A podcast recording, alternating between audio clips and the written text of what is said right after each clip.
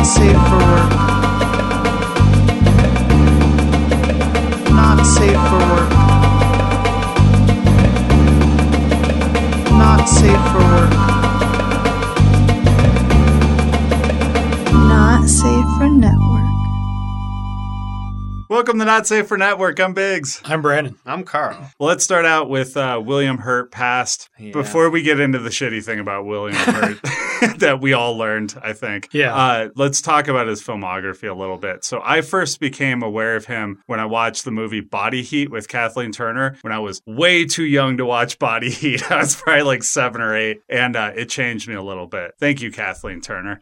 I know he was in Children of Lesser God. I never actually got around to watching That's that one. That's the one we'll have to get into with the sad side of everything. Yeah, he was in Altered States, which was Yep. kind of a weird sci-fi I movie. I liked Altered States. And it then- was ridiculous, but it was good. Yeah. Anything that involves a sensory deprivation tank, as well as I'm on board with that. I like sensory deprivation tanks. I've always wanted to try one. Me too. And then, of course, there was Thunderbolt Ross, which I think most of our audience will be familiar Yeah, with. On like that. the Hulk, and then he was in WandaVision, right? Infinity War. Yeah. Uh, Was he in WandaVision? No, he wasn't in WandaVision. or no, not in WandaVision. There's no. so there's this guy that's the guy in WandaVision that I think is going to now I believe personally he's going to move in to take the position that General Ross had in the storyline of the MCU, like the Shield stuff. he should be in She-Hulk. I think I read he that He was before. positioned uh he was already positioned to be the same type of guy. like a government guy who Yeah. runs things. Yeah. Yeah. like he was pretty redundant with General Ross around, but now that the actor is gone, like he's no longer redundant. So I think I can see him moving up. Uh, the actor, I just saw him on the show, uh, The Rookie, that Nathan Fillion cop show, and I was, I every time I saw him, I was like, is that David Harbour? And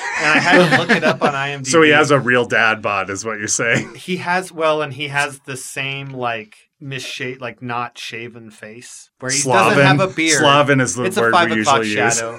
it's a five o'clock shadow. But to be fair, he's in the show. He's playing a dad whose son is dead, and he's like basically angry at the world because of it. So it makes sense. That, So what's David Harbour's excuse? uh, He got the role for Stranger Things with that. shadows So. well, there's nothing wrong with this shaggy dog. Come on, that shaggy face is fine. All right. Any other William Hurt nuggets before we get into Uh, the? A History of Violence. Oh yeah, yeah. that's. I think he won an Oscar for that one, or was at least nominated. He might have been nominated. It was uh I think he won for Children of a Lesser God. No, Marley Matt. She did win for and that. he didn't. that was oh, part did, he of- lost. Okay. So I okay. I didn't dig I guess into we're getting the into deep it. story. I read her reaction, but I didn't go farther than that. But I'm guessing you did. yeah, she didn't. Marlee Matlin is a is a fame is fame. She's actually in a nominated Yeah, Coda. Oscar nominated movie this year. She was not nominated, but she's really fucking good in it. Yeah, Coda, the like movie was all of the performances are Yeah. really good in that movie. And uh, back when she was 19, she was won an Oscar, became the only deaf person, I believe, at least if not deaf woman. It will be two most likely this year because Troy, um, uh, spacing on his last name, but plays her husband in Coda. He's the front runner. He run the Screen Actors And Guild?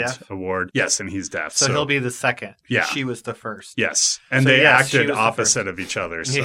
God, she's great. She was she was also in a Seinfeld as well. Yep, fame, uh, well known for an episode of that, right? Yeah, Um, she was 19 when she was in that movie, and she and her co-star was uh, was William Hurt, who was 35 at the time, and they got into a relationship, which I can't imagine was a balanced relationship from the get-go, seeing as how it was like one of her first roles of all time of ever, and he'd already done several movies and been in Hollywood for a while, and he was chasing an Oscar. He didn't win, and she won, and he resented her for it and he uh, verbally abused her and he physically attacked her when he was drunk and he sexually assaulted her once over the course of their relationship. it's basically the first two versions of A Star Is Born, except for he doesn't go out in the sea and drown himself. And he also isn't the one that discovered her. He just uh, worked opposite her and they kind Right. of- yeah. Yeah. So he doesn't even get any credit for her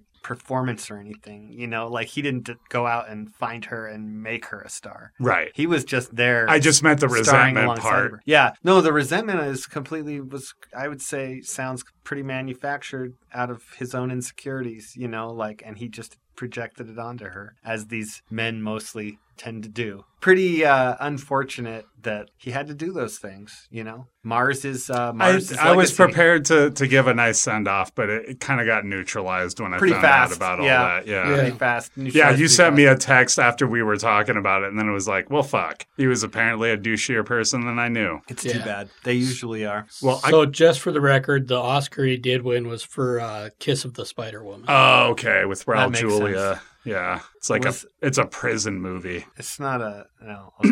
Is it a serious movie? It sounds Yeah, like it's a comedy. serious movie. It was from the '80s. Uh, my Yeah. mom was really Huh. into it when it came out. I I've never seen it, but I wasn't allowed to. It was rated R. So one other piece of news here up top. So there's a Harley Quinn spinoff that's been greenlit with Kite Man called Noonan's, which is supposed to be a Cheers style show with supervillains. And it's definitely not the villain pub from how it should have ended. Actually, I added that part because that premise is already being done currently on the so internet. So good too. The how it should have been. Like Yeah. I would be. You know what would get me fully on board of this show is if those how it should have ended guys were working. I was hoping that we would hear some kind of news about some kind that. of connection.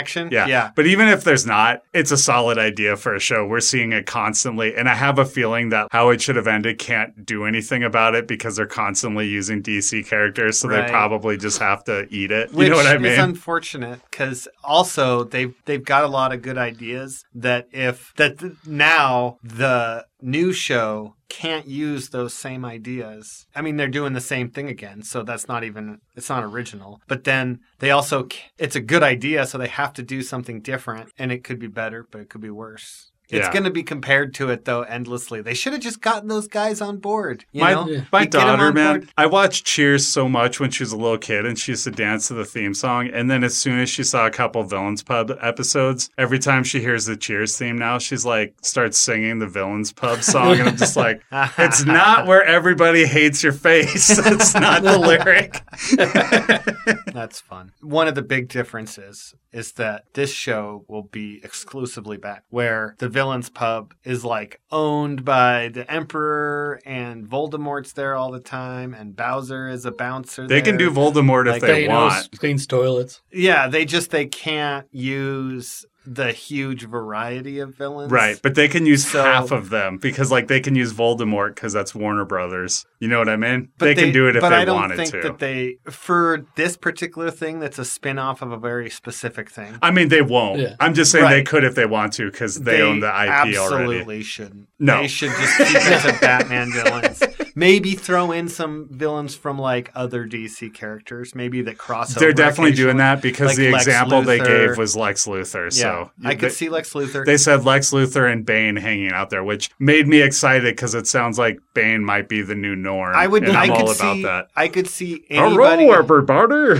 I could see anybody that was originally in the Legion of Supervillains, like the old school one. Yeah, yeah. referencing any of those. characters. Meanwhile, yeah, and uh, I could at the also see Legion them- of Doom. Get some black mana. Yeah. you know who like Batman has probably the most colorful villains rogues gallery, but I think the second most colorful rogues gallery belongs to the Flash. Are we talking about for DC? Yes. Okay. Specifically for DC. Yeah, because I would also say has, Batman like- has the best rogues gallery. The only hero that comes close is Spider Man, but I still don't think he comes close. I think Batman is like a number one, and there's quite a drop off to the next. Yeah. I mean it's it's different from there's certain heroes that have like huge stables of weird specific villains and then it gets muddier in other places like the X-Men have this massive roster and then there's like all these other sort of stables there's the Morlocks and the Hellfire Club. People have switched allegiances between all of them, so it's a lot muddier. But and- they're also a team. They're not a hero. You know. Right. It's Yeah. like I said, it, like it's just way more. It's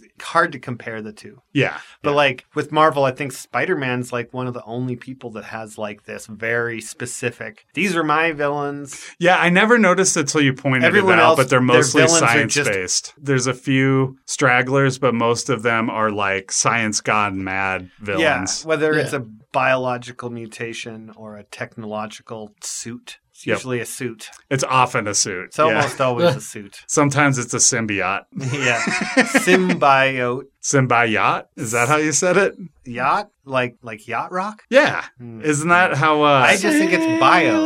isn't that how it's what's her bio. face from from uh Parks and Rec says it? Jenny Slate? Yeah, Jenny Slate. No, she says symbiote. Oh, that's wrong. Symbiote. bio. Symbiote.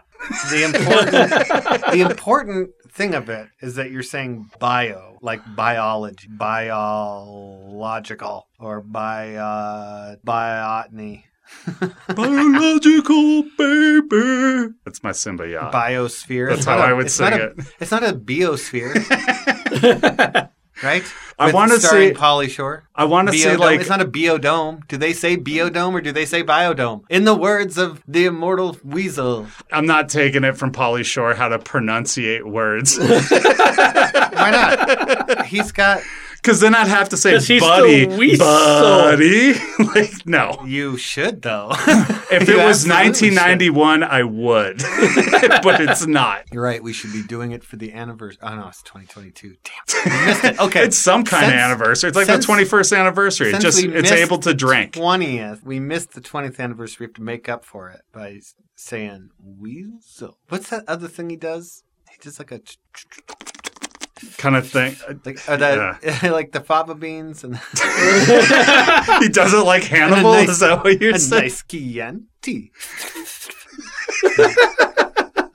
Pauly Shore. I'm pretty sure Hannibal he was homeless by the time Hannibal Lecter became famous. You know what I mean? Yeah. Speaking of which, uh, I saw a funny tweet the other day that said, like, take the first line from the Avril Lavigne song, Skater Boy, where it's like, he was a boy, she was a girl. Could it be any more obvious? And it's like, make that the tagline for a movie. so It does sound like the tagline for a movie. I picked Silence of the Lambs. Because I really like the idea of Avril Lavigne's Skater Boy being the theme song for that movie. Uh, so moving on, Obi Wan dropped the trailer. Feels like an eternity ago because we had a bunch of trailers drop today. so many trailers. Let's focus on Obi Wan for a second. So this show takes place ten years after Revenge of the Sith, nine years before A New Hope, just to kind of like it's it's like firm in the middle between Episode three and Episode four. Luke Skywalker is approximately the same age as Anakin was in episode one. Yeah, I like, guess kind that's of looks right, about yeah. it, kind of looks it at least. Yeah, because it's nine years before, so he would be ten. Yeah. So whatever Jake Lloyd was at that point, I think ten sounds 10. I right. think Yeah. was- or 11. I mean, it's right there. Yeah. He's also the same uh, age as Harry Potter, I think. He started out, he was like 10 or 11. Here's fingers crossed that this new Luke Skywalker kid comes out unscathed. Dude, he's hardly going to be in it. I It's guarantee it right now. It's just going to be Obi Wan looking at him through binoculars, and maybe he says a word to him at one point. But like, he's keeping his distance at this point because ha- there's going to be something that's like to save, to protect the boy, you have to leave the planet and go do this fetch quest. There's going to be a fetch quest. This is they, every- they kind of give that right because you hear the Inquisitor talking about it, and he's saying that like Jedi's can't help but be Jedi's, right? Like, right. So these Star Wars movies are now borrowing things back from the video games that are based on them that are now like telling better stories. like I've been playing the um, Star Wars, the not Force Awakens, uh, uh, what you call the one that's got the kid that played the Joker in Gotham, Jerome. That kid. I did not hang with Gotham nearly long enough to see the Joker. There were actually two characters that almost became the Joker, but didn't quite get to the name, and they were brother, and they were twin brothers. He's like, I will be the yoker. No, no, they He's literally looking at a at a scrambled egg. they literally use storylines from Joker stuff. Like one of them, he gets his face ripped off and he ties it back on with a belt. He spends several episodes with his face belted on and like sewed on and shit, which was like a weird period in the comics. And it has not. It's just they just borrowed willy nilly and Is that like the new 52 era when Yes. they, they launched it and then Yes, yes. somebody skinned the Joker's face off? I think he t- took his own face off. Okay. It's nonsense. Yeah. But this but this Star Wars game has that the main character is modeled after this actor. I forget the kid's name. He's fine. He's a good kid. Uh, he acts his ass off. He's trying real hard. Good for him. Anyways, if you think about the last uh, Star Wars movie, I was going to go there like- when you took a breath. We have to find the magical dagger that will lead us to the, Kylo Yeah. Ren literally starts out Fetch with a five minute fetch quest at the beginning of it. We It's see him do a like video five game things. side mission that Yeah. And like I've been playing the Red Dead Redemption games, and it's like every single mission that you go on starts off with ride from here to this place that's like a mile away, and it's going to take you like three minutes to get there. So you're going to sit there and listen to a bunch of dialogue, as which is just to fill the time because we don't want to fast forward you there. We want to make it take the full time for you to ride your goddamn horse to this hill in the middle of the woods. Because they're giving you a lot of exposition that'll come out later in the yeah, game. Because you're you can, playing Red Dead 2 you right? can press. you can even press a button to keep talking, or you can choose to not keep talking if you're just like stop, just shut the fuck up. I'm trying to listen, but to you're my... still gonna have to ride the horse. But you still have to yeah. ride the goddamn well. but I, you, if you put the game into cinematic mode, you can literally just hold down X. I've gotten really good at loading my bomb with one hand.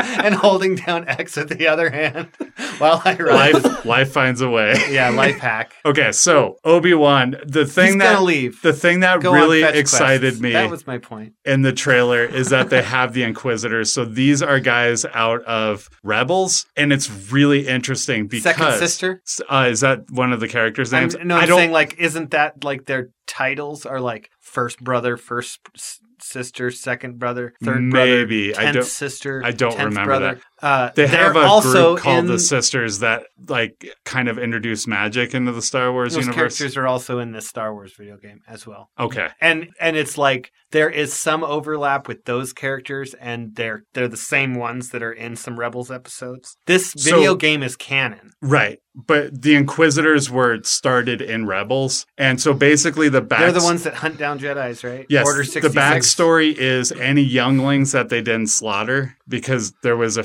few, and then any force sensitive kids they find, they can't make them Sith per se because the rule of the Sith is two. Like you can only have two at once. So that's like the Emperor and Vader. Although you see in the comics, the Emperor is grooming quite a few people to knock off Vader in case somebody's stronger. Right. Like that's the way of the Sith. Contingency plans. Yes, contingency plans, or I guess to do weird clones. I, I and don't also it's a into whole but- idea of the strongest or deserve to be the most powerful so while they have these people that are in the positions of one and two all of these underlings at any point could like step up and like stab that fucking number two in the back and be like i'm the new number two Exactly. because i'm the strongest We even see that in Attack of the Clones, right? Like Christopher Lee is Palpatine's number two, and then Yeah. Anakin usurps him. yep But these Inquisitors, they also have these lightsabers that are like they they have a handle in the middle and they kind of have a hilt on each side. And then when they press the switch, they get a lightsaber on each side and it spins.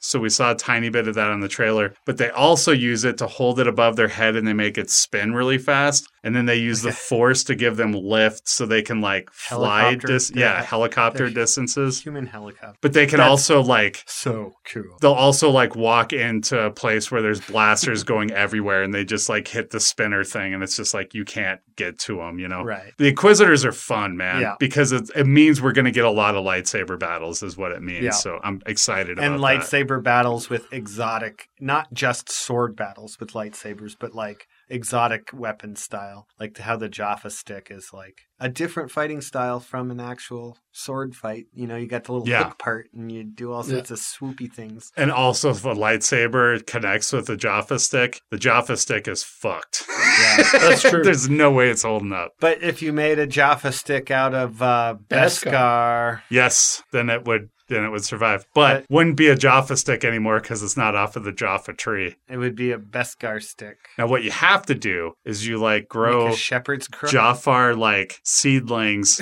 and some What if you molten, take- and some molten uh What if you take a Jaffa stick and then plate it with Beskar? What if you I support petrify a Jaffa stick and some I don't know. What if you get a Jaffa tree and a Beskar vein and you add a little wine to this? So Ms. Marvel also dropped a trailer. What'd you guys think about this one? It's clearly marketed for kids, right? Uh, it does seem to have the youngest target audience we've seen so far of any Marvel property whatsoever. But it could just be due to the age of the character. I think it looks interesting. It's setting up the Marvels movie. It's a 10 episode season, so it's probably going to have about 30 minute episodes as opposed to the longer ones that we Makes get in sense if you're trying to get kids. Yep. It's more Uh, likely to get them to sit. She's not inhuman. Oh, she's not? She's not. Did they cover that in, the fact, trailer? She has the they're these bracer things. I forget what they're called, but they were given to Marvel. They're, they're what Marvel uses, the original Okay. Marvel. So they've from changed the power source essentially. They they have swapped it out with an older character. They've s- th- she has the same power set somewhat with some extra shit, but her power is not a it's not genetic or it's not an inherent power, which actually serves the narrative that anybody can be a superhero that is part of the core narrative of her story. Is anybody can be a superhero and when and when she's not Terrigenesis into being a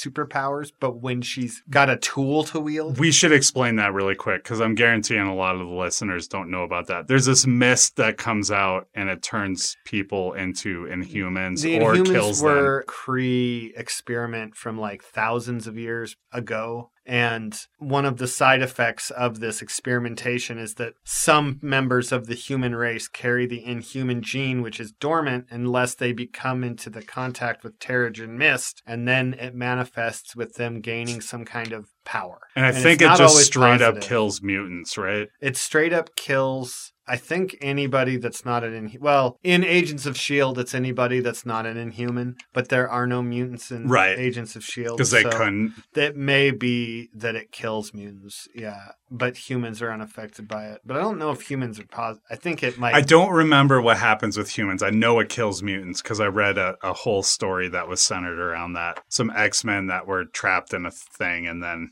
yeah, Kamala Khan's powers in this are they're like bands. I think cosmic bands, maybe. I don't know. I'm trying not to mix her do they with. do they like spin around and attack people No. and then go No. back on her hands?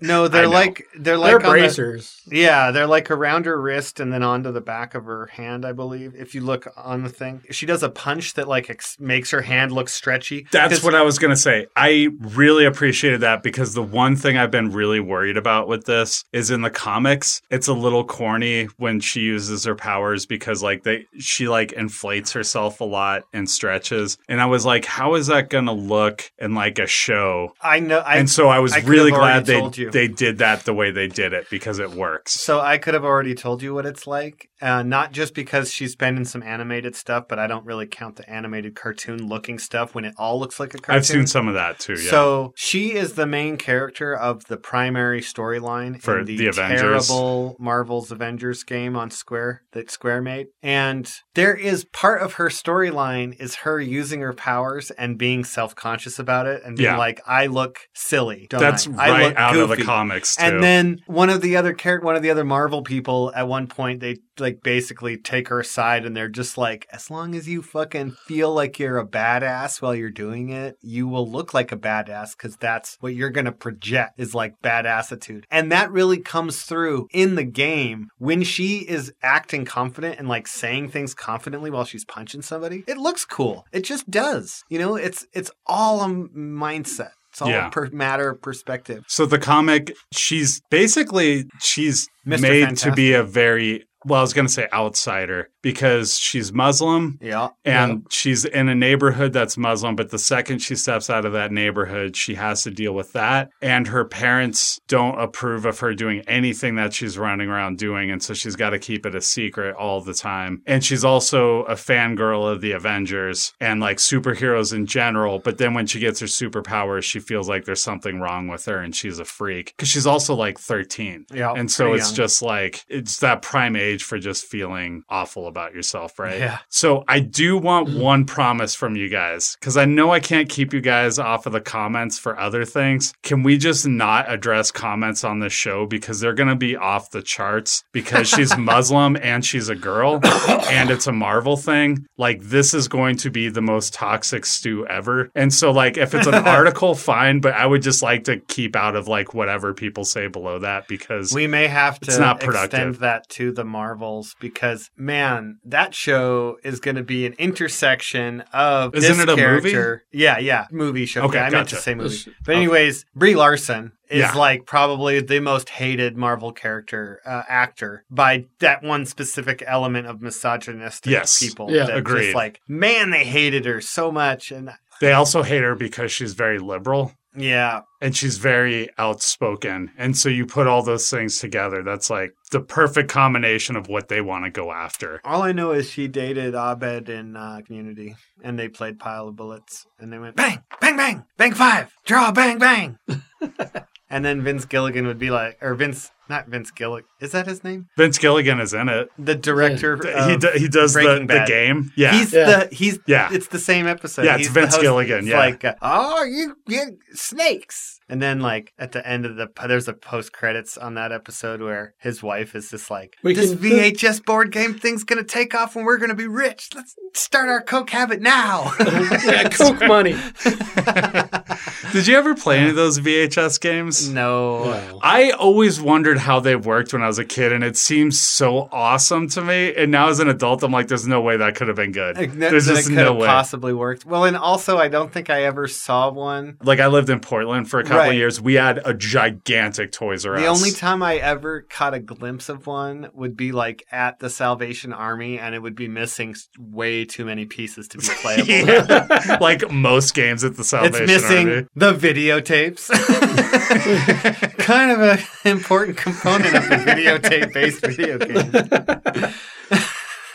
Uh, I'm looking forward to it. Yeah. yeah, me too. Yeah, me three. Okay, we had a Moon Knight trailer, which I don't want to get too into the weeds on this because it's a lot of footage we've already seen, but they show the Moon Knight suit a bunch, and I'm very excited about that. They also show a little more of Ethan Hawke, which like just makes me excited that Ethan Hawke is in a Marvel show.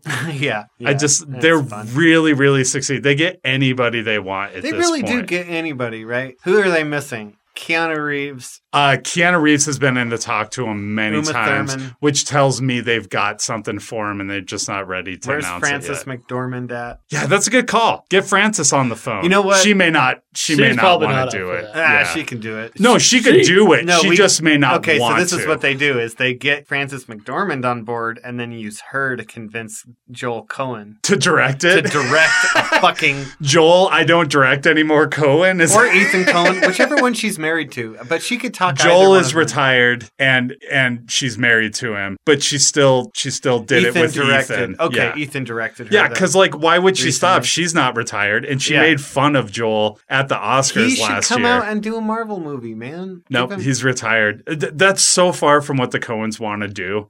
Like they do not want to be plugged But into the Hollywood. okay, so what system. I'm thinking though is like it's such a well-run machine at this point that he could just kind of show up. yeah, he doesn't want to. That's Sam Yeah. Raimi's joint. That's not Joel Coen's He joint. could show up to like he should show up to poke Sam Raimi in the back with a pencil, like Sam Raimi used to do to Bruce Campbell when they were in high, high school together. I can't wait to fucking see Bruce Campbell in Doctor Strange. Yeah. He's gonna be in there. He They're better. trying to make it out like he might have gotten cut. Like Bruce Campbell is talking like, I don't know, I might have gotten cut because there's so many reshoots. There's no fucking way. He is gonna be in there somewhere. You know, Yeah. I did read this little thing about Bruce Campbell today, like little trivia good bits about him, and it was there was one good one about the movie Crime Wave. Yeah. He not Crime Wave. I've I'm always- sorry, it's a different movie. I was thinking of something else. Crime Wave is the one that he was going in to be the lead for, but then the studio was like, he can't be the lead, and he got bumped down to supporting cast. And uh, then the You know why movie that's a mistake? Crime Wave would still be selling, you know, Blu-rays in 4K lead. Yeah. if he was oh, the lead. absolutely. Because he's But like then- a cult guy. So this was a, a different thing where uh, he showed up on set just to say hi to Sam Raimi, and Sam Raimi was directing this other guy. Why don't you get in the shot, buddy? And uh, we need somebody to take a punch, buddy. no, the actor really wanted to do this scene where his character engaged with this bad guy pimp that had a backstory with his daughter, his character's daughter. And Sam Raimi's like, I'm not putting this shot into the movie, but I also want to appease this actor. So, hey, Bruce, throw on this cowboy costume, go pretend to be a pimp and get the shit kicked out of you by this actor. And we're not even gonna. Basically, we're not even rolling. We're gonna pretend that we're rolling. We're gonna go through this scene just to appease this actor, so that we can get on with the fucking movie because he won't stop talking about wanting to do this scene that's never gonna make it into the movie. So, I thought that was a pretty funny little That sounds like something Anecdote. Raimi would do as well. well, apparently Sam Raimi has been sort of like torturing yeah, he loves it. Yeah. For years. He loves it. E- to the point Like an older brother, like a cruel Yeah. older brother is like how dr- it's. half drowning him and Here's the thing though. covering The him actors in fake blood. love working with him. They know that he torments them, but they all love working with him. It's not it's not like he's at that syndrome. Stanley Kubrick level. I think it's because it seems like Sam Raimi sets are a lot of fun. they do seem fun. and I think that's why is because like when everybody's giving everybody shit, you tend to take shit a lot more because you're you know also giving that shit. move in Evil Dead 2 when Bruce Campbell's fighting against his own hand and he like grabs himself by the scruff of his neck and does that front flip. Yeah. Sam Raimi and him like taught themselves how to do that in high school and Yeah. used it as a gimmick. Yeah. Like they would like stage shit, shit in high school and like he's been using that Not just that, he his did whole it he did it on eight millimeter films that Sam Raimi used to film when they're in high school as well. Like it was Sam and Bruce and a collection of friends. I don't think Ted was in it because I think Ted was too young. But it was like this collection Little of Ted. friends, and they would make all these eight millimeter like films all the time. And then when they got older, they made Evil Dead. Right? Like Adam Goldberg and his buddies, or uh, what's his name? The kid from uh, the guy that's responsible for home movies, uh, Oh, Brendan Small. Yeah. These are these kids that like grew up at that perfect age when like you know you first got compact handheld cameras that you could that uh, that were affordable and anybody could just have, and then just make these shitty ass little movies as kids in their backyard. like it's also God why damn. you're seeing these like amazing directors So that were their first film is you know, I so made a good. movie once. Yeah? I did. Yeah, Myrna Loy. It was like sixth grade, right? And uh the You had Myrna Loy in it? yeah, well, the How Myrna old Loy. are you, Carl? In some ways, you would say the Myrna Loy Center was the fifth character Okay. because we were like Sex in the City, like City of New York. So anyways, the Myrna Loy Center had this like little film festival thing, and part of the event was that they had kids, groups of kids that had signed up ahead of time, made a film on the grounds of the Myrna Loy during the pre-show thing, like milling about kind of a party. And then during the film festival, they would show them. All these other kids did bullshit. They didn't do actual storyline whatsoever. But I fucking wrote a script, man, and I created it was a murder mystery. So, so it starts off we got the and I some great kids were in this movie. Mike Prendergast, shout out to my buddy Mike Prendergast, who is now a lounge singer in like the LA area. So that's pretty fucking cool. I think he's or maybe he's in he's in California, I'm pretty sure. I forget I forget where he's at, but he's doing good. He seems good. And then Erica Neff, who's another girl who's in it. Uh she's the murder victim. And then uh we went up to people in the like just random people in the audience and like Mike was dressed up as had the police cap and was like, "Did you do the murder?" You know, we were just like ambushing strangers with like, "Are you the murderer?" and then we eventually filmed the scene where like the guy admits that he committed the murder and they take him to jail and and it's just like fucking it was probably the highlight of my entire life it's all been downhill since sixth grade when i made my directing debut So that's that's Moon Knight. the worst part about the movie. Wait, we got more on Moon Knight. Hold on. no, wait, wait. I have one final thing. The worst part of the movie is I was the cameraman and director, and I couldn't keep my goddamn mouth shut. And you can hear me saying dumbass shit in the background because we didn't have any editing to speak of, really. We had to like film everything sequentially. So that's like the worst part of the movie is my sixth grade voice, just like ha ha ha ha stuff like that like really bad. It's just like man if i could have edited cut anything out of that movie it would have been myself. There was a boys trailer. Did you guys have anything season to say three of about the boys. So that one thing that's been missing from the show that was in the comics is that the boys themselves take V so that they aren't going to be immediately splattered to a paste when they're going up against a super a soup a superpowered individual because really when you don't have superpowers in the world of the boys you literally don't stand a chance No. you don't have a fucking chance Right. and so one of the first things they do to Hughie is inject him with V so that and he's not happy about it. That's a whole storyline. That has not been in the show. Apparently I haven't watched the teaser trailer for the boys. I, I, I was aware of it, uh, but uh, apparently there is a scene where uh, Karl Urban's got laser eyes. He's got some laser eyes. Yeah, but I don't know if I'm on board with that personally. I like I like the idea of them being super strong and super durable because that gives them they're underdogs, but they're not like completely they stand a chance. But when you get when you start giving them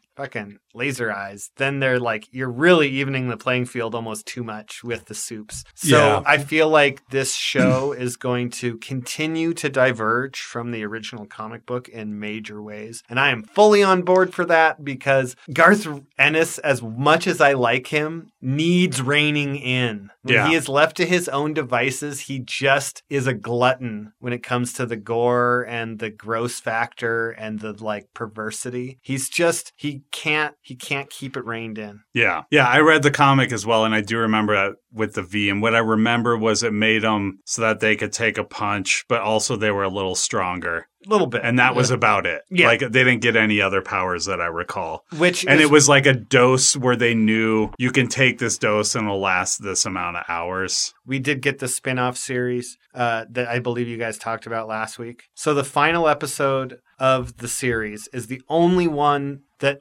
matters if you care about a connection to the main series. The final episode is canon and it's a ba- it's a story about Homelander's first like mission as Homelander and uh his and it and it explores his relationship with Black Noir. Yeah. It's an important story if you care about the Homelander story. And if you don't want to watch Diabolical, which I, I think it's pretty hit and miss. I like Yeah. there's a few episodes I, I, the Andy really Samberg liked. one was really good. So good.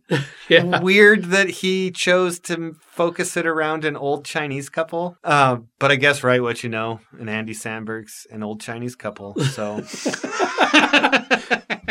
But it's a really good episode. It's really good. like the getting cancer and then the cancer getting into V like enhancement too or some shit. Like, Like, the cancer just like takes all the V and just like leaves her body. eating. Hung, oh yeah, it was good. It was good shit. Anyways, um, Yeah, it's it's crazy. Like if you try and like explain it, but I would say watch that last episode if nothing else. If you want to stay caught up, and I, and I have a feeling there will be some things that they will explain in season three, but there will be things that they're going to leave unmentioned because it was in this show.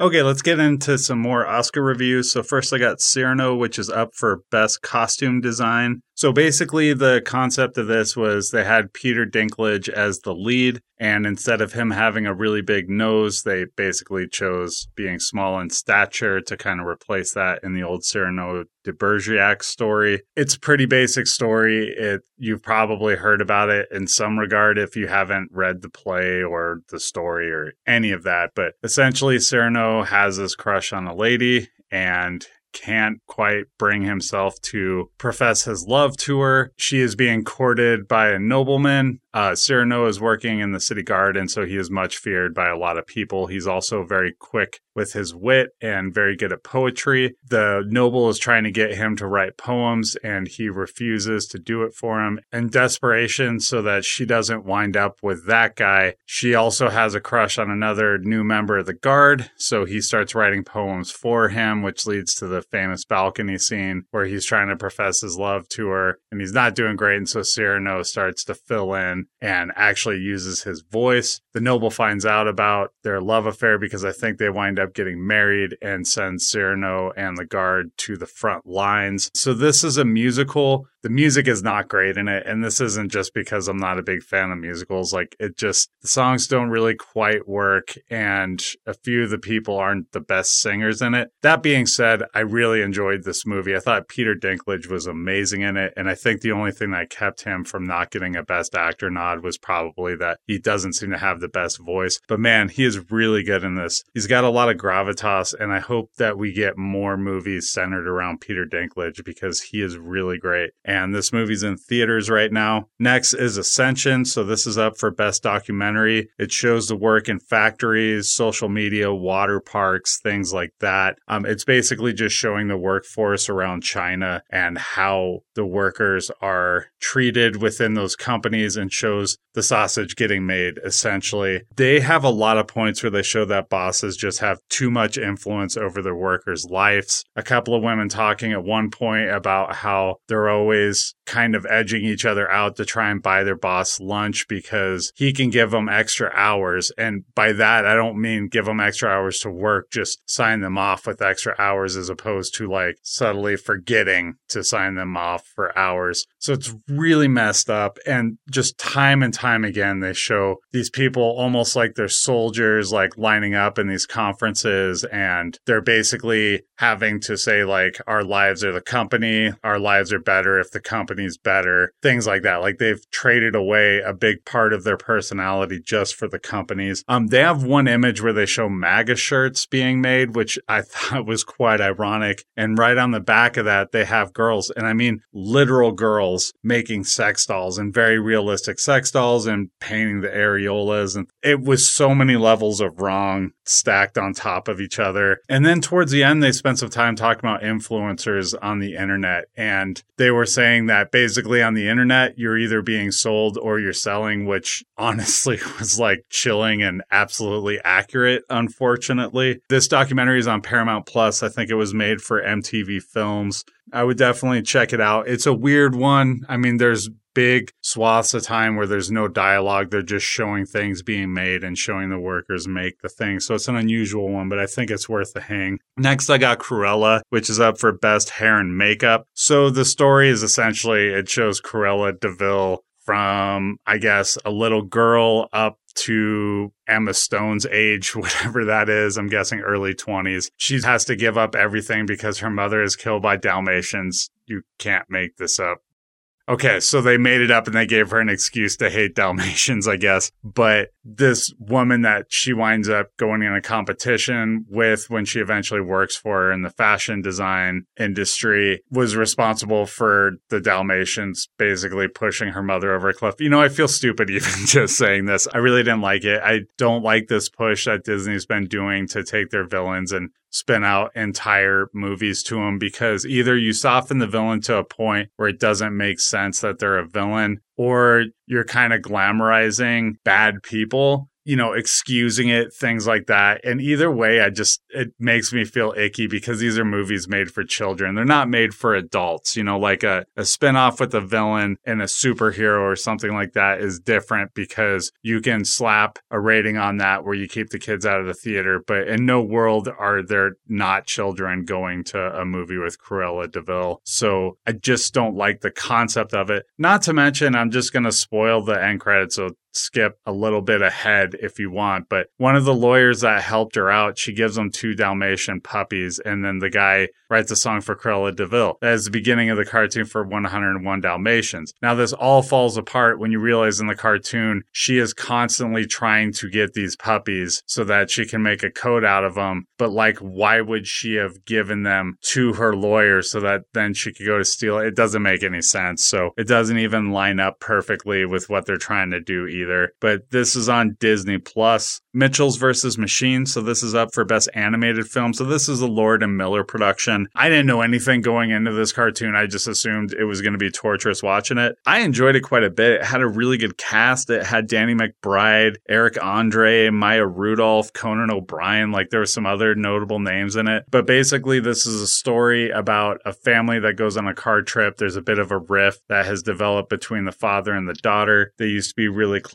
They're not so close anymore. And while they're on the trip, Eric Andre's character invents some new app and he's going to toss away his old cell phone. And the cell phone is sentient and then winds up controlling a bunch of robots and taking over the earth. And they get everybody except for the Mitchells because I guess the Mitchells are somewhat of oddballs. And so they can't quite calculate what they're going to do. They have a crazy looking bug eyed pug that many of the robots, when they see it, they start to melt down. It's kind of the one plus one equals three thing that they had in Star Trek that makes robots' heads explode, right? Like in this, they see the pug and they're like, dog, pig, dog, pig, bread. And then they explode. It's real dumb and actually real enjoyable. It's an hour 51, which is a little too long for a cartoon, I feel like, but I enjoyed it all the same. You can find that on Netflix. Next is Raya and the Last Dragon, which is on Disney Plus. This is up for Best Animated Film, and the cast included Kelly Marie Tran, Awkwafina, and Benedict Wong. The dragons fought off some evil, misty kind of presence that was turning people into stone. Basically, all the dragons turned to stone and one disappeared when it casted the spell that trapped the mist within the gem and it trapped the dragon into this gem as well. Humanity is kind of going at each other. No surprise. It's just kind of what we do. It's what we're really good at this father who's a guardian of the gem invites them because he wants them to unite. And in the process, they all wind up trying to steal the gem. It gets shattered into a couple of pieces. Everybody takes a piece, but in the process, the mist escapes and starts turning people to stone. The dragon's found, and our protagonist, who doesn't trust all the other cities, has to learn to trust everybody because they all have to come together to defeat this mist and, and bring dragons back. It's a fun story. I wish uh, it had hit theaters. I believe if memory serves, this was one that was a pandemic casualty. I think it just went straight to Disney Plus. They sold it for like $30 at the time because they were kind of experimenting what to do in that arena. I really liked it. I think it's worth it. It's mature enough where it's not something that you necessarily need a kid to watch. I think you could enjoy it without that. So next is Luca, also on Disney Plus. This is up for Best Animated Film, and it's got Jacob Tremblay, Maya Rudolph, Jim Gaffigan, and Sacha Baron Cohen in it. The story is that there's these underwater monsters who, when they touch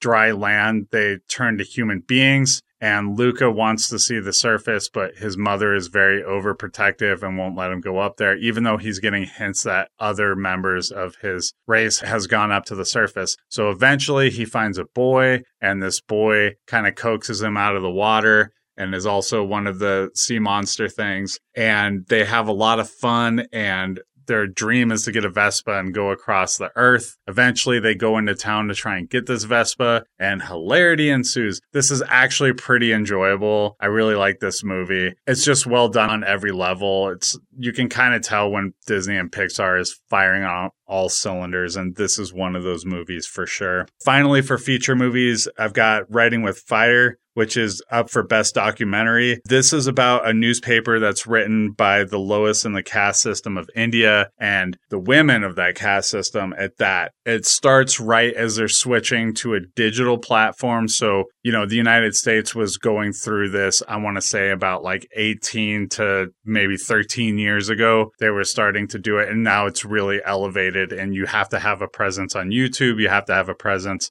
online to be able to survive as a newspaper anymore because it's just the industry has changed and they're going through this as well. They show them going after the mining mafia. They're basically the mafia is like doing this illegal mining and it's screwing up the entire town and the town could collapse at any moment because they're digging tunnels underneath and everybody's afraid to speak out because they'll die and they show the reporters talking to everybody and they basically solve this they show there's a lot of roads that are under and misuse and they start to do stories on them they wind up repairing them they start to hold politicians to account they show the sexism. Like it's not just with the people that they're interviewing which happens again and again but they keep showing the husbands of the reporters and they want them home cleaning and they're insisting on going out and looking for a story. Did i mention that this is in india? I thought it might be inferred with the caste system but just in case you don't know the caste system this is all in india that that this documentary is being filmed. So, towards the end of the documentary, they really focus on the election part. Their YouTube views are growing and growing and growing, and they're starting to hold elected officials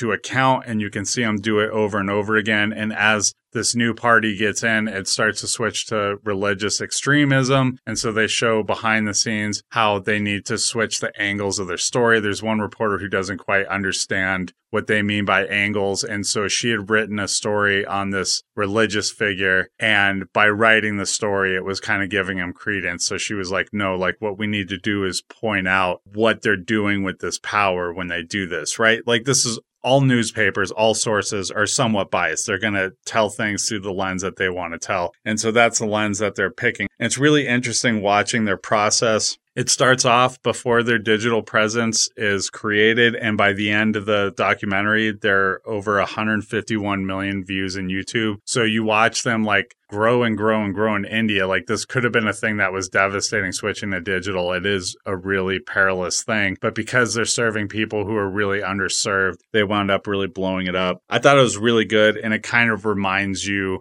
in case you needed to remember that journalism is really important. They say at one point that journalists are the bedrock of democracy because they hold the politicians to account. I agree with that. They're absolutely crucial. And we get hung up on what news source that we watch or just being negative on the news in general. But the truth is, a lot of our lives are better because the news does cover things and put things out in the light. So it's a very important thing, and I was glad to watch that documentary. So let's get into some animated shorts. I'm going to be a little bit quicker about all of these shorts that I'm covering. So there's Affairs of the Art. It's basically this artist lady who tortures animals and describes people in her family who often torture either animals or people. She's getting really wistful thinking about her art and how she didn't get to a place where she could support herself on the art. And she really regrets breaking through. It's kind of hard to feel bad for because you see her continuously torture animals and her husband at that. At one point, she wants to draw her husband as he's leaping down a set of stairs, and she makes him do it over and over again. It's pretty nuts. The next is the windshield wiper. So, this is a series of vignettes that are showing various stages and forms of love. There's searching, loneliness, obsessiveness, grieving, ennui, fighting, and longing. But there's never really a description of what you would call a cookie cutter movie or show trope with love. Like, it's actually all these things in love that they don't really consider for movies a lot of the time. Style is really, really good on it. It's almost realistic, but not quite. It's really beautiful to look at. Uh, the next one is Box Ballet. So, this is a Russian short. It's about a boxer who becomes smitten with this ballet dancer. She's being sexually harassed by her director, and they fall in love. And you see with her, she kind of tolerates a lot of this stuff because it comes with the fact that she's a ballerina. And there's not a lot of dialogue. There's a little bit, but not a lot but most of her ends of things is like her putting up with being harassed by the director because that's the price of being a ballerina and you see him in the boxing ring constantly just getting the shit beaten out of him. And it doesn't just end there. It's like most things in his life come back to just beat the crap out of him, but he's got this really big heart. And so even though he's being crapped on continuously, he doesn't really seem to perceive it that way. And so it's really interesting watching these two people, how they have different personalities and different roles, but how alike they are and how they could find each other. It's a really beautiful short. Uh, then Rob Robin Robin. So this is on Netflix. And this is about a robin who is adopted by a mouse family and is really bad at sneaking around because the mice are always going into houses trying to get crumbs. They don't want the humans to know about them because they'll get a cat you know, or they'll like put out rat poison or something. So one day the Robin goes out at night because she's kind of bummed out that she wasn't good and she wants to go sneak a whole half a sandwich to impress the family. But once again, Robin's really bad at sneaking around. Somehow winds up teaming up with a magpie who's broken its wing, which is voiced by Richard E. Grant. And he points out a star on top of a Christmas tree and says that it grants humans their wishes. That's why they're able to have a nice warm house and all of these things. Of course, the Robin buys into it. So they go to try and take the star, and it's being guarded by a Gillian Anderson voiced cat. And this cat is like dangerous and sultry. Like, I kind of fucking love it. This is the one that has an art style closest to what you would think of with like Disney or Pixar, who doesn't have any shorts this year. Interestingly enough, they almost always have at least one Pixar short. And I kind of suspect it's because they haven't been able to get as many movies out in the theater that were animated. And so I think that plays a part in it, but it's pretty good. I'd recommend it. And then Bestia, which is stop motion, and it's about this torturer from Chile who has a very inappropriate relationship with its dog. I'm going to leave it at that. You have to see it to believe it. It's pretty fucked up. There are women being brought into her basement that she then tortures. Uh, this is incredibly disturbing. If you really like tool videos, or you really like David Cronenberg, I suggest this short for you. If either of those things makes you blanch, maybe skip this one. So finally, I'm going to do some documentary shorts. There's the Queen of Basketball when the NBA officially drafted a woman. So Lusia or Lucy Harris had won three straight college championships and a silver medal in her first year that women were allowed to compete in the Olympics. Uh, so she had a bit of a pedigree and they show a lot of footage of her playing and talking about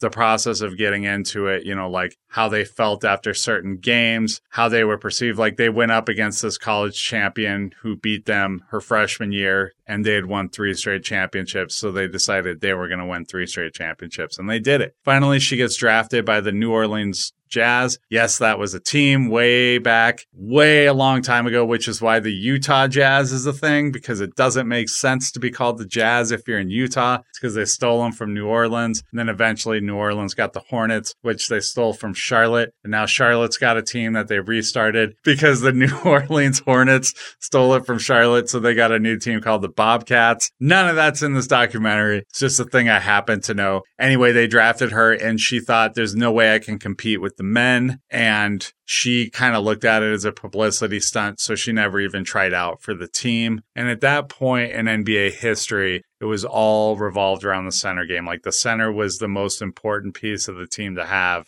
And then they worked everybody out from there. So I have to agree. I don't think there's any way she would have made a team, and it's nothing against her. She had an amazing post up game, but she just was not big enough. There's no way that she would have been able to compete, but she has a really good sense of humor about it. And it's a pretty fun little documentary. When We Were Bullies, this is Jay Rosenblatt, who's kind of a famous documentarian. He revisits this incident in fifth grade when this kid in class who was named Dick because he was a Richard and there was four Richards in fourth grade. So they made them Richard, Richie, Rich, and Dick. And nobody liked this kid, it seemed like. He managed to rub everybody the wrong way. But at a certain point, this teacher made everybody in class just sit there in silence because he was like, Richard, you were talking. And so one of the kids who was named Richard was like, I don't want him to think it was me because I wasn't talking. And he realized it was Dick. So he was like, Dick did that, get him. As soon as they got out of the classroom. And so they all ran after him and they had him on the ground and they were just beating him up. And many years later, I mean, these people are in their 60s, maybe early 70s. And for some reason, they had this fifth grade reunion, which they said was kind of odd. But the director used it as a chance to interview everybody and talk about their memories of the incident and try and kind of get to the bottom of it. And then at the end, he was going to have an interview with the kid. And he decides not to do that because he realized like it's not about the kid's reaction, it's about them having done this thing and having to live with it. Really good documentary. And I think being a parent, you really look at this and you're like, yeah, there's something here because you see bullying with your kids, whether they're the bullies or they're being bullied. It feels feels like kids take turns at that and it can be very traumatizing and it's something that stays with you like there are certain elements from your childhood that when you think back on them you're like uh, I feel really bad about that. And that is clearly the case with this one. Uh, Audible is about Frederick, Maryland School for the Deaf has this football team that's on a 44 game winning streak. They're really good. A lot of other teams kind of underestimate them because they're hard of hearing, but they use that to their advantage. In the process of uncovering this team, first off, it opens up with their first loss in a while. It starts out like a typical sports documentary, but then they do laser focus in on a couple of characters. And one kid is really bummed out because his best friend committed suicide because he went to a regular high school after leaving that school and he had a hearing aid so he could hear a little bit and kids would keep flicking it out of his ear and they keep talking about how hard it is for people who are hard of hearing to be able to incorporate into regular hearing society. It's harrowing when you get to those parts. You find out his dad left him when he was two because he didn't know how to take care of a hard of hearing kid and panicked and he was selling heroin on the streets and he has straightened out. And so he's trying to reconnect with his son. And so you've got all these plots which are leading into the final game of the season, the homecoming game. Really good, works as a sports documentary, works making you think about people who are a little bit different than you. All right, the next short is Lead Me Home. So, this is basically about the homeless problem within the United States. Um, it interviews a lot of people and kind of shows how they got out on the street. One thing that really particularly stands out to me was there was this lady who had two kids and she wound up out, on the street because she had an ex show up and pistol whipped her and then raped her. She wound up going to some hotel to stay where somebody else was picking up the bill and because of that, she wasn't able to get housing. And so she was out on the street and she would spend her day with her kids, like t- sneaking them in the Safeway and then all of them washing themselves up and then either ferreting them off to school or going to the library because it was warmer and then spending every single penny that she had on canned goods so that she could get them through. It's just it's really harrowing. And then there's another part where the police come and they are basically forcing all the people off of the street who are in tents in this area and they have nowhere to take them to. They're like, just leave, just not here, right? So you're basically just pushing the problem to another area. I don't think it has any revelations within this documentary, but it's good to be reminded constantly that this is a problem because it's something that we should be looking at. It's particularly messed up in LA because they have all of these vacant buildings that all of these companies from outside the United States have bought and they're just sitting vacant and they're not being used as apartments or anything and nobody can find a place to live so they wind up on the street. They touch on that a little bit in the documentary. And then finally the last one I have is three songs for Ben Benazir. So this is about a guy who's starting a family with his wife. They don't have much money, so he's trying to find a job and he can't find a job because basically he's homeless and there aren't any jobs around because the US has bombed so much in the area. So he winds up trying to join the military. He's unable to join the military because they say that you have to basically show you're with this tribe so that they know where they're coming from and the tribal leaders won't sign off on it because they're worried about being attacked by the Taliban. So towards the end of the thing you could see still like total love for his family, but also they're absolutely broke. They're starving. His kid is barefoot. Like it's just heartbreaking when you're watching it. And if you think that the US government or the Taliban government gives a fuck about their people, I would just say watch this because it will tell you that absolutely they do not give a fuck about any of the normal Afghanis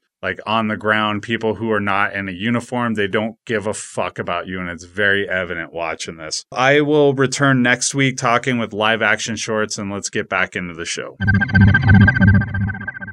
I want to give a quick review of the Batman just to let the audience know this is going to be a spoiler free review. So if you haven't gotten to the theater yet, don't worry about it. Brandon and Carl aren't watching it till it hits HBO Max, right? Yeah. And so as a result, we'll probably deep dive into it then. I'll probably have we'll to do a, it we'll to do a spoiler myself. spoiler review then because it will become part of the conversation again when that hits HBO Max. Yeah, sure. it probably will. But I do want to say, was not looking forward to it as everybody heard me kind of like moping about, talking about how we're getting too many Batman movies. I went to it because my daughter got her grades up and I wanted to honor that for her. So even though I wasn't really feeling going to sit down for a three hour Batman movie, I was like, all right, let's do it. And what I got was amazing. They actually stuck it to noir, like detective noir. It is so much like that. They have really good use of shadow. They have Batman in a crime scene. They have him actually like mulling over clues and trying to figure out things. Like uh, the joke we've been saying for years, Brandon, about like, oh, this is the one where they're going to go back to his detective roots because they say that every single Batman movie. They did it. They actually did it in this yeah, movie. but does his detective vision from the Arkham games No. get activated? there is no detective vision. you got to save something for the sequel, right? yeah, I want to see detective vision. they do a really great job of casting it. I did not realize, and I know this was a discussion beforehand, but somehow I forgot. I didn't realize Colin Farrell was the Penguin. You didn't? And he Wow. fucking kills it in this movie, dude. Like, I suddenly understand why they're making a Penguin show. yeah. Like, it makes sense to me. And guess what? They leave villains on the board. They don't kill every fucking course, villain like I, they always do. I am do. gonna say it's it's weird that Hollywood is in putting people in these big prosthetic suits. There are actors that, no offense to Colin Farrell either. I used to really not like him, but then I kind of warmed. You could to get him. somebody like Yeah. Danny DeVito who looks I'm like saying, that naturally. Okay, like yes, He- the they same- even had like, him in prosthetics, though. Jared, but like, yeah, but his prosthetics Yeah, turned him into yeah, a was- monster, not into a slightly bigger guy. Yeah. Like they did the same thing Well, with uh, Jared the Leto the in thing- House of Gucci. the thing didn't with- they? They gave him big fat cheeks. Okay, And a, you can't compare. jowls. You cannot compare these because they're real people with jowls. I'm every- just saying there are people with jowls. literally in real life. everything that Jared Leto does in that movie is so over the top Yeah. that like they might as well have made him look like that too. But I'm like saying it's ridiculous. that they don't need to use prosthetics to make people look like that because people look like that. Those people deserve to get roles. You can't put prosthetics on a guy that looks like that guy to make him look like Jared Leto, right? You can't. You can make Jared Leto look like Steve Buscemi. You can't make Steve Buscemi look like Jared Leto. It doesn't work both ways. Okay, I hear you, and yet Colin Farrell does a great job as the Penguin, which I was just gonna like gloss over. Uh, the, the, no glossing over with me. I'll gloss it up. There is a couple of times, and I did hear snickering in the theater where they play up the emo thing a little bit. Nice. But Does he have Spider-Man 3 uh, emo Peter Parker hair? well, his hair is bit. stringy, and they play Nirvana a couple of got- times. Oh God, Nirvana. God. That's like okay. I love Nirvana. It's one of the last things I ever want to hear in a movie. It works, but it works it's for this like because it's like anti-com- no. I, I know, I know what you're saying. I agree, but at the same time, belong. it's like dark and blo- Sure. brooding, and like it rains a lot in this movie. Like it feels like fucking. That sounds more like Alice in Chains music to me. well, the the Nirvana song that they pick works for it. So that's all I'll say. Alice in Chains But the soundtrack is so good. It's not like it's actual music with orchestral parts. Whoa, Danny Elfman? No. No. No, no, it's like it's something you would hear in like a moody noir is, wait, thing. is it better though than Danny Elfman's Batman theme? It's It's not- All right, let me be clear. That is the best superhero theme. dude. okay, so I'm not I'm not going to speak ill of it, but that theme would be completely out of place in this movie. yeah, for sure. Like this movie is supposed to be You like a like detective you want thing. like Angelo Badalamenti or like uh, Yeah. Henry Mancini, dude. yeah, exactly. Yeah, you want some fucking give some trombones something to work with.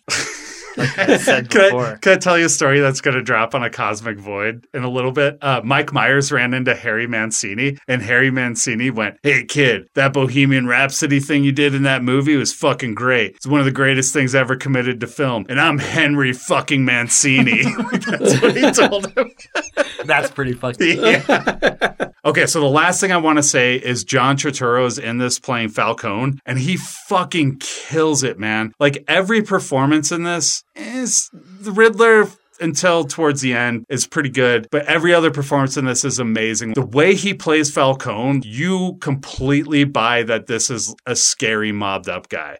Like, he- Carmine. he is Falcone, so- mob boss. Better than the guy that played him in Batman Begins. Yeah, obviously. Yeah, Eric Roberts, who I like, He was but good. like, But he was this pretty guy- generic. Yeah. Yeah, he's he doesn't have much of a role there are three villains in this, and I would say Falcone's the main villain in this one, which makes sense because they're doing the noir. Everybody's going to focus on the Riddler and the Penguin. Falcone is the one that's the most important. I'm just going to say it. Everything is tied together because of Falcone, really. Uh, Zoe Kravitz is really good in it, and she calls out him on his privilege and shit multiple times in it, which I fucking love that they actually went there in a Batman movie because it makes sense. It makes sense. Somebody who's like raised in a mansion, even if they're an orphan, they're still going to have a measure of privilege and not really realize it. I fucking thought the world of this movie. They maintain that noir thing for all but the half hour of the movie at the end, which kind of turns into like a save the city thing. Right. That part was not so great. If I'm being So, honest, that's uh, the one thing that stopped it from being better. That's what I've heard Knight. about. It sounds But you know like- what? Second best Batman movie ever.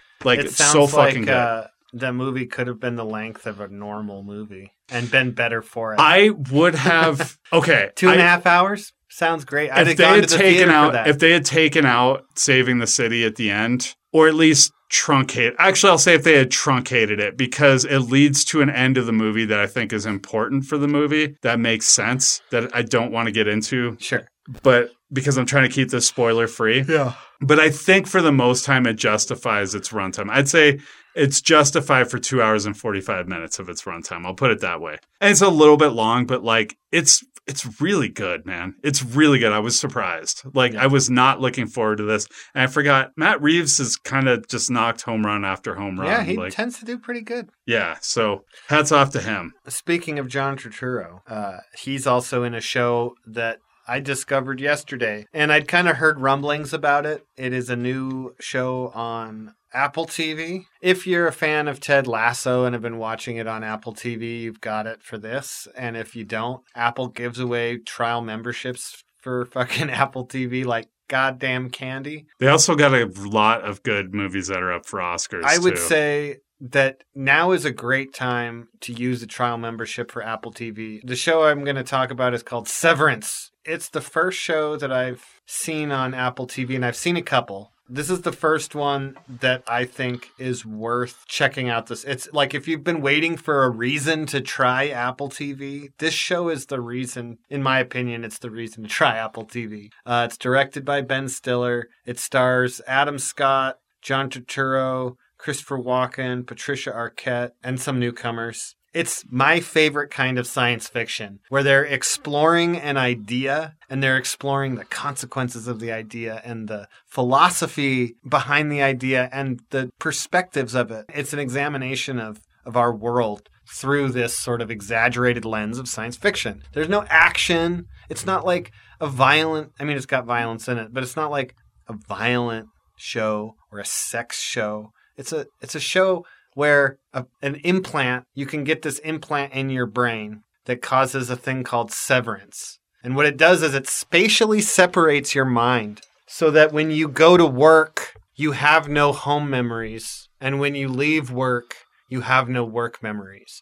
You basically get split into two distinct selves your work self and your home self, and there is zero overlap. So on your first day at your job, you don't know your name or what where you are or how you got there or why you're there. You don't have any past, you don't have any memory of your family. You do have general knowledge. You don't know what state you're from. You can name the states, right? Whatever general knowledge you had going in, you still have. But memories about yourself are gone. And when you leave work at the end of your shift, you switch. So part of your consciousness, like you have a self that only exists at work. And when you yourself arrive at work, your memory like stops and then picks back up as you're leaving work. And that's what this show is about is like the main character, Adam Scott, has been working at a job that he has been undergone severance and he's been there for about two years.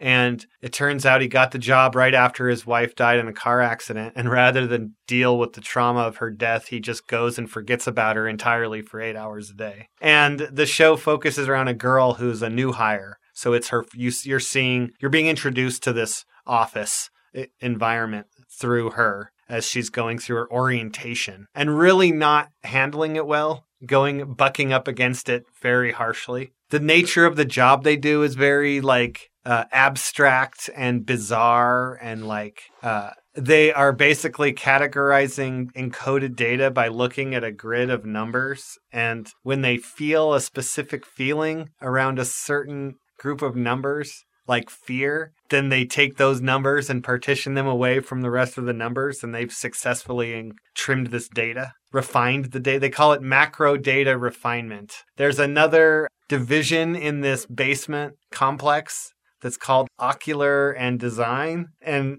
as far as i know they like put paintings up in the different divisions of the uh, in the offices of the different divisions and they rotate them around to like boost morale in some weird way and they also design tote bags and like and That's then like, nice. at one point they in the hallways they come across somebody that's just feeding baby goats and when they come in, the guy just starts going, They're not ready yet. Get the fuck out of here. They're not ready yet. And he's like feeding one with a bottle. And it, this show is fucking, it's weird. And like when they're in the outside, the only time you're in the outside world is with Adam Scott, and he's just like depressed and he lives alone in this big house that's meant for a married couple, but she died. So he's just in this house by himself and he sits and watches TV when he's not at work and he's just depressed. This story kind of kicks off when the girl that's the new hire is replacing a guy that disappeared. He like one day he was there and then he just stopped coming to work and they're like, oh, he's gone. And his name is Petey. Well, Petey shows up on the outside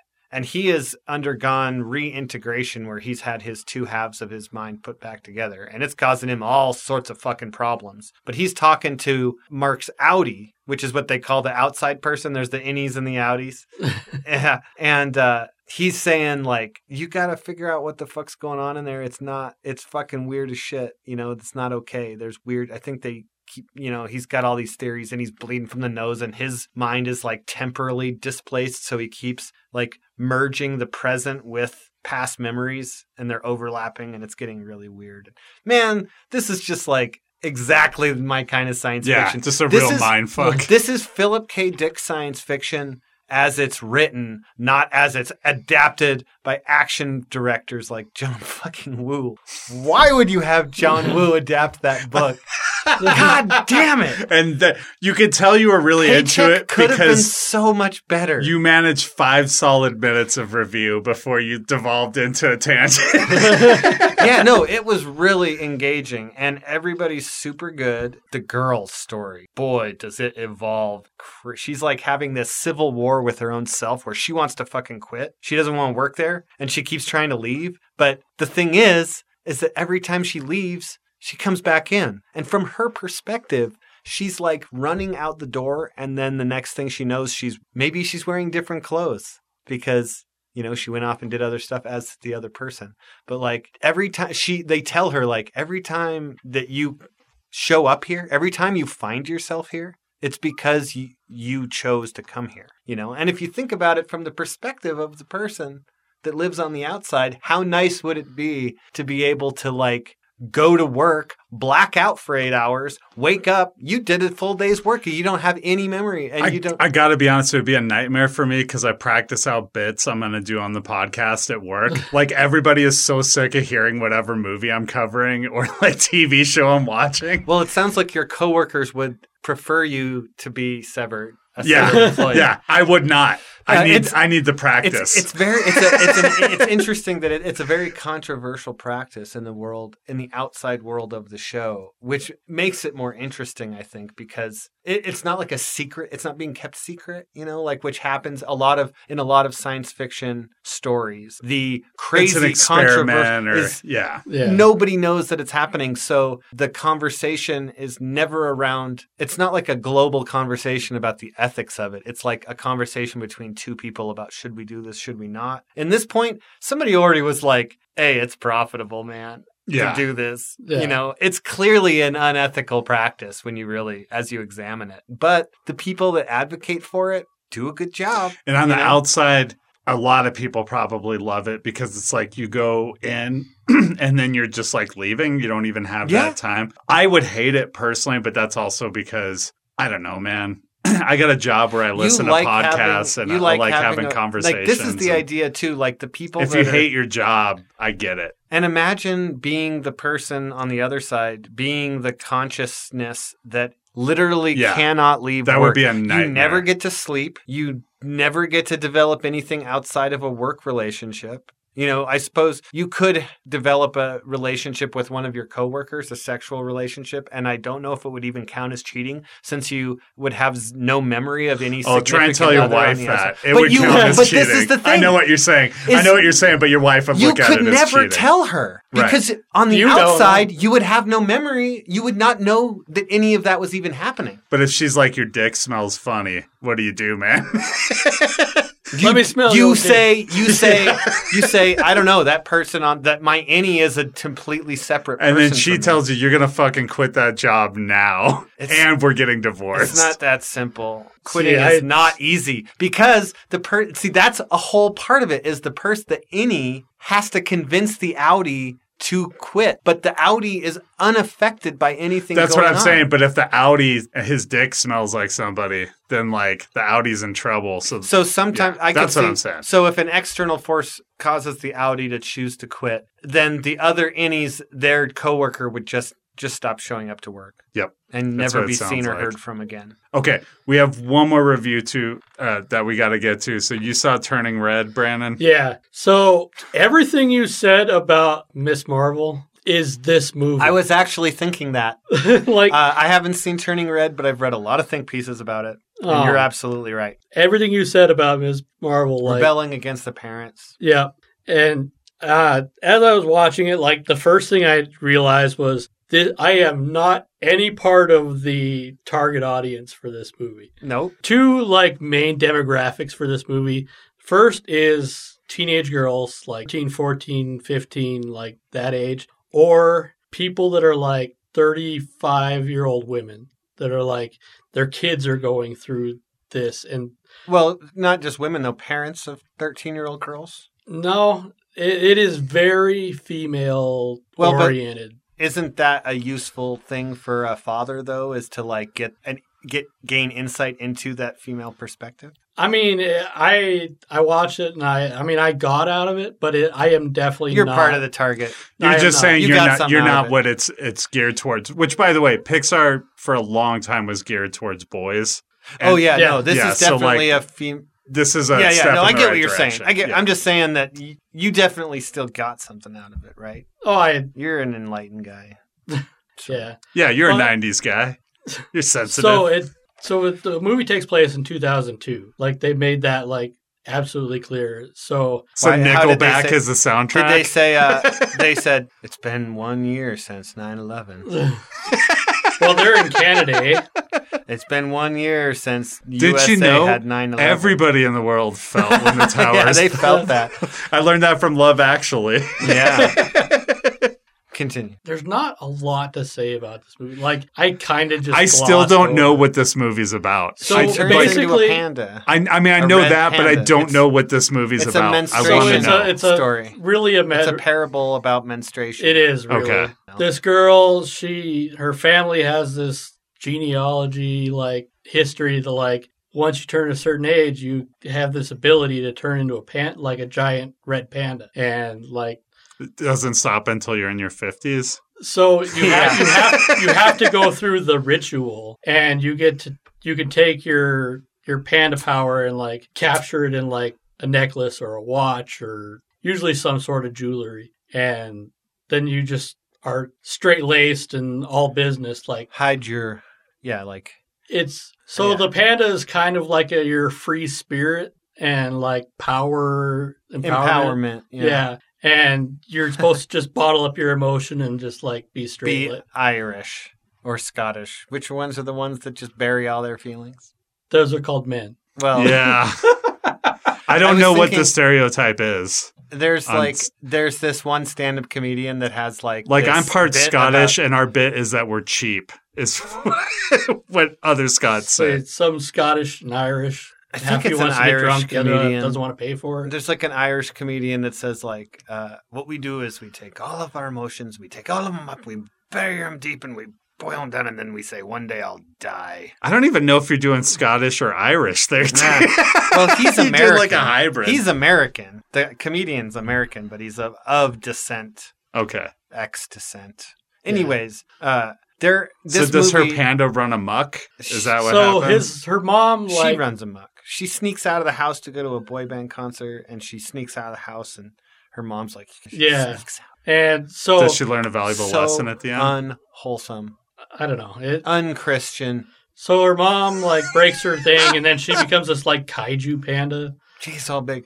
She is huge, skyline Toronto big. This movie doesn't. I don't believe it has traditional villains. It's one of those Pixar movies. It's like Inside Out. Yeah, They have to come to an or Encanto as well. Like uh, reach an understanding, right. reach a mutual understanding, a mutual empathy, and everything gets fixed. It's it's a good message. you just just take all your like personality and just bottle it up and. But that was the bad message, right?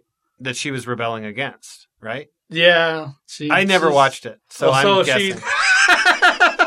Does she give in and put her bottle or things No. up at the end? And Well, Brandon she learned goes something through the ritual, new. but she's like, "No, I'm just going to keep the panda." And like, Yeah. So, so- she, she subverts the ritual then. yeah. which is like a fem- very feminist message. I like it. Uh, this movie's also caught a lot of weird flack from very uh, cherry picking audiences. Uh, Christian dad, like I watched on the cringe subreddit, I watched a Christian dad review. The guy's like, "I'm a Christian dad, and this is my review of T- Turning Red," and he was a fucking douchebag. Like they're like unwholesome, uh, telling people to rebel against their parents. And I mentioned this to you the other day, and you I- made that's a why I laughed. very good point, which is that, you know, that may be a common thread in more recent. Anytime the parents are alive, right? Because Disney, the history of in Disney the old cartoons, school Disney movies, the parents are all alive. fucking dead. yeah, But like, uh, Ariel rebels against her dad and goes Yeah. into the arms of a sea witch. Uh, that's only because the Mulan mom rebels- wasn't there to speak. Mulan rebels against her parents and joins the army and pretends to be a dude. To be uh, fair, that's a very Belle rebels tale. against her dad and takes his place as the prisoner of a beast in a castle. But Jo- Rebelling against one's I feel like we're overlooking the Beauty and the Beast message, which is if you love your abuser enough, eventually he'll be okay. Like, Like- right? It'll be okay. If you just love him hard enough, he'll stop verbally abusing you, yeah, Belle, physically abusing you. Belle rebelled against her father in order to take his place as a kidnapping victim and then formed Stockholm syndrome with her kidnapper. but it worked out okay because she loved she- him so much. she cured his and she could read. because love. She fixed him. and that and as you know, that's the other message of Beauty and the Beast is that when you're looking for a man, young women, you should always look for a man that needs to be fixed. Or like Little Look Mermaid. for a broken if, guy. if you're a woman, you should give up your voice so that you could get a man. That's Yeah. the message of that Don't one. talk. And- Disney's and doing forks- a lot. Disney's doing a lot and better forks lately. are for your hair. right. and under the sea. Freaking uh, Eric Andre's dad is Haitian, and whenever he tries to do an impression, like to do his dad's voice, he winds up going into Under the Sea. That's pretty great. Uh, anyways, this new movie. It's fine. It's a Pixar movie. It's, for kids. it's- it's- got like, a I- I- positive Once goddamn again, message. Carl has not seen it. it's got a positive No, goddamn I message. I completely agree. Like I, it's it's it's it's fine. I'm right. It's it's not for me, but I recognize that. when you say it's not for me, you mean it's not targeted to you, or you would rather have not watched it? Yes, Okay. like it's. I didn't get a whole lot out of it, other than Did like you? Did it the- take something from you? no, other than an hour and a half. Okay. I gotta fucking weigh in on this because I've been watching a lot of goddamn Disney cartoons lately for my fucking Oscar stuff. Goddamn you, Disney! A lot of Disney cart like Disney You've Plus seen has Encanto. a shocking. Yeah, I did. Rosa Diaz is in. Uh, it's the only Oscar movie I haven't John reviewed because thank God Brandon already reviewed it. But good old Stephanie Beatriz as the main character. Uh, if I I, can just her. weigh it, since, since we're on the subject, if I can weigh in on Canto, it's what if the X Men was boring? That's what Ah! it is, dude. It's so goddamn boring. It just Let's sucks. replace boring with just wholesome because nine times out of ten, wholesome is boring. Yeah, that's fair. Yeah, Yeah, So let's That's just fair. say, what if the X Men were wholesome? Yeah, I just I didn't Give it enjoy that much credit. I, di- I didn't enjoy it. It wasn't Sure. entertaining. you know, to be perfectly you know what honest, was entertaining? Luca, fucking uh, every other movie that was I on like Disney Luca. Plus was pretty fucking good, but I that one was boring. I have a pretty I and I I have a pretty diverse taste in music, but Encanto's musical stylings were not to my tastes either. Like the songs. Yeah. Um I just the pacing and the it's I mean it's perfectly competent music. As like I and I certainly am not one to like say it's bad. They're the songs are bad, but they definitely as popular as they are, they are not my style. Let let me be c- clear too. I like a lot of Cuban beats. I like a Yeah. lot of Oh, the, yeah, the absolutely. Afro pop, like all of all of that kind of stuff. I love. They found a way to take that and make it less interesting in those songs. I don't know what it is. Maybe it's like making it slightly white when they do it. I don't know, but it it just think doesn't work. You know what I would have done? You know what I would have done? I'm not a big fan of the lyrics. I would have gone and hired Buenos Vistas Social Club because I'm Maybe fucking it's, uh, Disney and I can do anything. I You would what have it might hired them to do the soundtrack. My my problem with Encanto's music might be Lin Manuel burnout. he's fucking like he He's- directs Tick he's a Tick Boom talented though, guy. and it's fucking great. he is but a very maybe he's talented doing guy. too many things. I'm just a little burned out on him a little bit. yeah, he might be doing too many things. He's responsible for Hamilton. And Hamilton the guy, is fantastic. the guy that plays Hamilton, is him. David Diggs, No, is the lead in Hamilton. Yes. maybe now in the movie that's He on is Disney Plus in the original run, it is Well, David it- Diggs might it be is the other him. guy then. D- David Diggs is uh he's uh Thomas Jefferson. Yeah, yeah. and he's another character too. I can't remember. so he plays two David characters. Diggs is in uh, Wonder. Snowpiercer, the, t- Okay, the TV show. But he has this fucking band called Clipping, and Clipping is the fucking shit, you guys. Like I believe it's seeing him like His- fucking rap as as uh, his Thomas rapping Jefferson. is fucking top Dude, okay. shelf, dude. I'm just I'm just gonna say this. top shelf. We did an episode on a cosmic void with Matt Campbell on this, and if that didn't convince people, you didn't hear it. Like fucking watch Hamilton. It's legit good. I didn't want to watch it. I was doing it as a favor for my friend to get my friend on a podcast. I looked at it, it was three hours. I literally groaned to myself when I realized it was three hours. I've watched it three times, and I don't like musicals. Like it's fucking good. It's so good. That's why I'll give Miranda a pass, dude. Like Yeah. like he's when he hits, he really hits. But And he never stops working, and I think does. he, He, does have some spectacular misses. yeah, The number one miss of his, Is which I the have Heights? to point out. No, no, no, no, no, no. It is a two-part season premiere of season six of House, where he's in a mental institution fuck with House. and that. at the end of the second half of the two-episode premiere, him and Hugh Laurie rap together in the mental institution. And know what it's it is the great? worst thing I've ever seen. You know what it is great when he's on Curb Your Enthusiasm and he gets in a fight with Larry David. That was gold. there is also an episode of How I Met Your Mother where Marshall has his son and he's traveling on a bus and he's trying to keep his son from uh, crying. And the only way he can do it is by doing nursery rhymes. But he doesn't have the nursery rhyme book. So he starts telling stories about his friends to his kid as nursery rhymes. And Lin Manuel Miranda is in the bus seat across the hall and occasionally jumps in to provide him with rhymes to keep the baby calm, to keep it in like a nursery rhyme scheme. Because, like, if he doesn't get the rhyme right, the kid starts crying. I gotta ask really quick: Is there any songs in this Pixar movie? No. This is up your alley, man. Yeah, You I gotta, watch it. this. I, I'm gonna talk about it next week. I'm gonna watch it for sure. I'm gonna tell you whether it's up my alley or not, because you know. And I watched fucking six episodes of Blood Drive this week, and I'm going to talk about all of the, the whole series next week. All right. Dude, I'm telling you though, that guy's great, dude. That guy Reacher, that Reacher guy, he's fucking great. He's great. We, we don't have time for this. We'll get All into right, it next fine. week. I promise. Take it easy. Please rate and review our show. Sign up for an Anchor account you can leave voice messages through a link in the description of the podcast or you can answer our poll questions. Reach out to us through Instagram at redwood underscore sound underscore labs or Facebook at facebook.com slash redwood sound labs. Email us at notsafernetwork at gmail.com. Not Safe Network was created and hosted by Carl Borneman, Brandon Beardsley, and Alex Small. Produced by Aaron Donaldson and Alex Small.